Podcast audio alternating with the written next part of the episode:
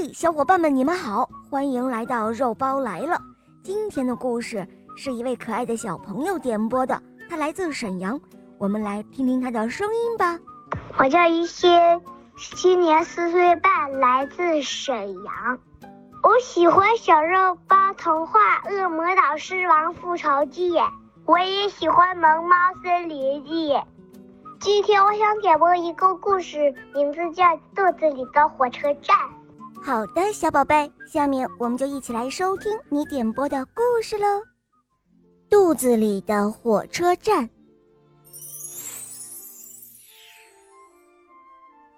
这个小姑娘叫茱莉亚，她刚刚从幼儿园出来，走在回家的路上，突然，茱莉亚听到了一阵咕噜噜的声音。这个声音啊，是从她的肚子里发出来的。茱莉亚不知道，她的肚子里有一个火车站，肚子精灵们就住在这里。他们的工作是把食物弄成泥。这会儿啊，小精灵们都懒洋洋地躺着，因为大家无事可做。火车也停在那里，整个肚子火车站里。静悄悄的，突然，那奇怪的声音又响了起来。原来啊，是有一个小精灵睡着了，他在梦中偶尔打起了响亮的呼噜，这就是茱莉亚听到的咕噜噜的声音。茱莉亚终于到家了，一顿美味的午餐正摆在桌子上。她开始狼吞虎咽地吃起来，很快，一大团面条通过食道进入了肚子火车站里。小精灵们立刻就醒了，从各自的洞穴里爬了出来，准备开始工作。他们都是一些非常勤劳的小家伙，可是这一次的情况让他们吓了一跳。又粗又长的面条落下来，把它们缠住了。整片的生菜叶子飘了下来，像床单一样把它们裹住了。大肉块沉甸甸的，就像石头一样四处乱滚。火车站里乱作一团，小精灵们都生气地大叫了起来：“哦，这个朱莉亚！”根本就没有好好的嚼嘛，可不是嘛，总是什么都要靠我们。这些食物太大了，我们怎么办呀？尽管生气，可是小精灵们还是开始工作了，不然还能怎么办呢？火车必须准时出发，但是要把这么一大堆的食物弄碎。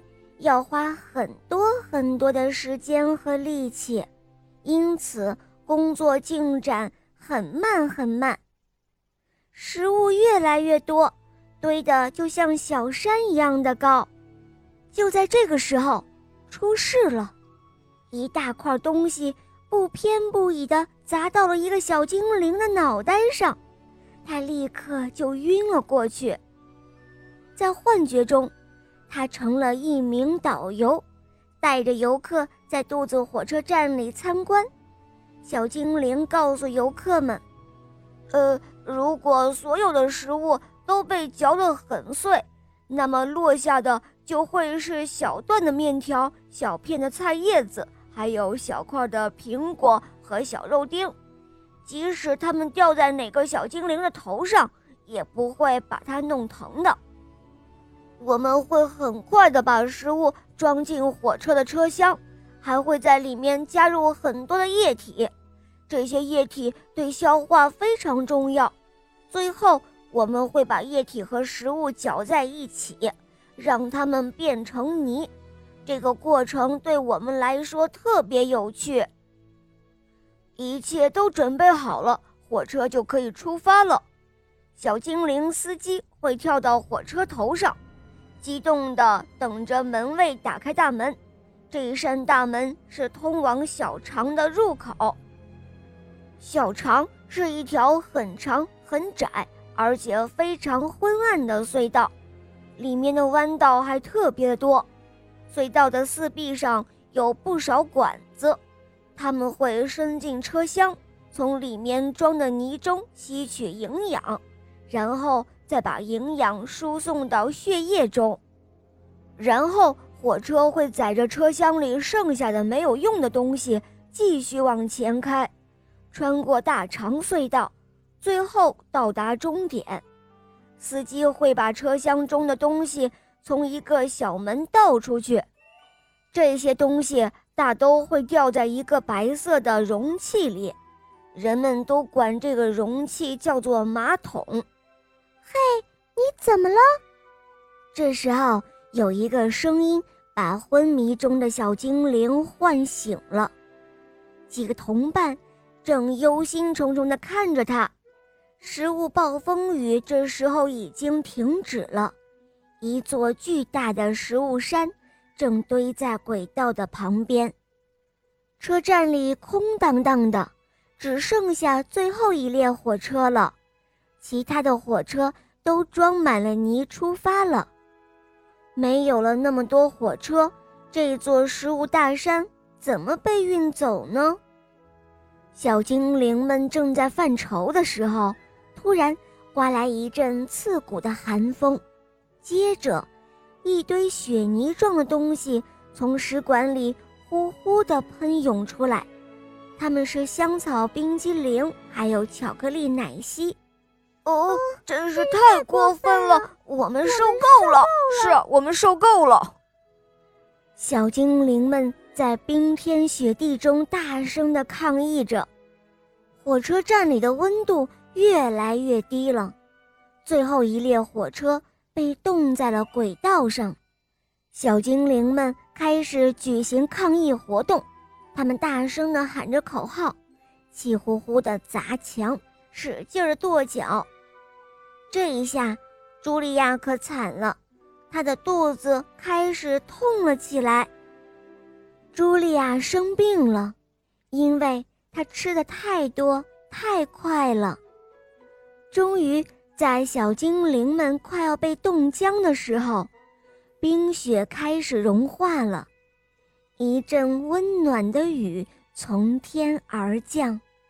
原来，茱莉亚正躺在床上喝热水呢，她的肚子上还放了一个热水袋。了很长时间，一列列火车才返回了肚子火车站。此时，它们已经被卸空了，小精灵们把剩下的食物装入了车厢，大山慢慢的消失了，小精灵们现在又可以休息、玩耍和美美的睡觉了。这时候，茱莉亚感觉好多了，他的肚子不痛了，高兴地翻了许多的跟头。肚子火车站里的小精灵们觉得好像坐上了过山车，他们已经分不清楚哪是上哪是下了。好了，小伙伴们，今天的故事肉包就讲到这儿了。小朋友点播的故事好听吗？嗯，你也可以让爸爸妈妈来帮你点播故事哟。更多好听的童话。可以在微信公众号搜索“肉包来了”，赶快加入我们，一起来收听哟！好了，小宝贝，我们一起跟小朋友们说再见吧，好吗？小朋友再见，肉包再见，么么哒！嗯，么么哒，小宝贝，小伙伴们，我们明天见哦，拜拜。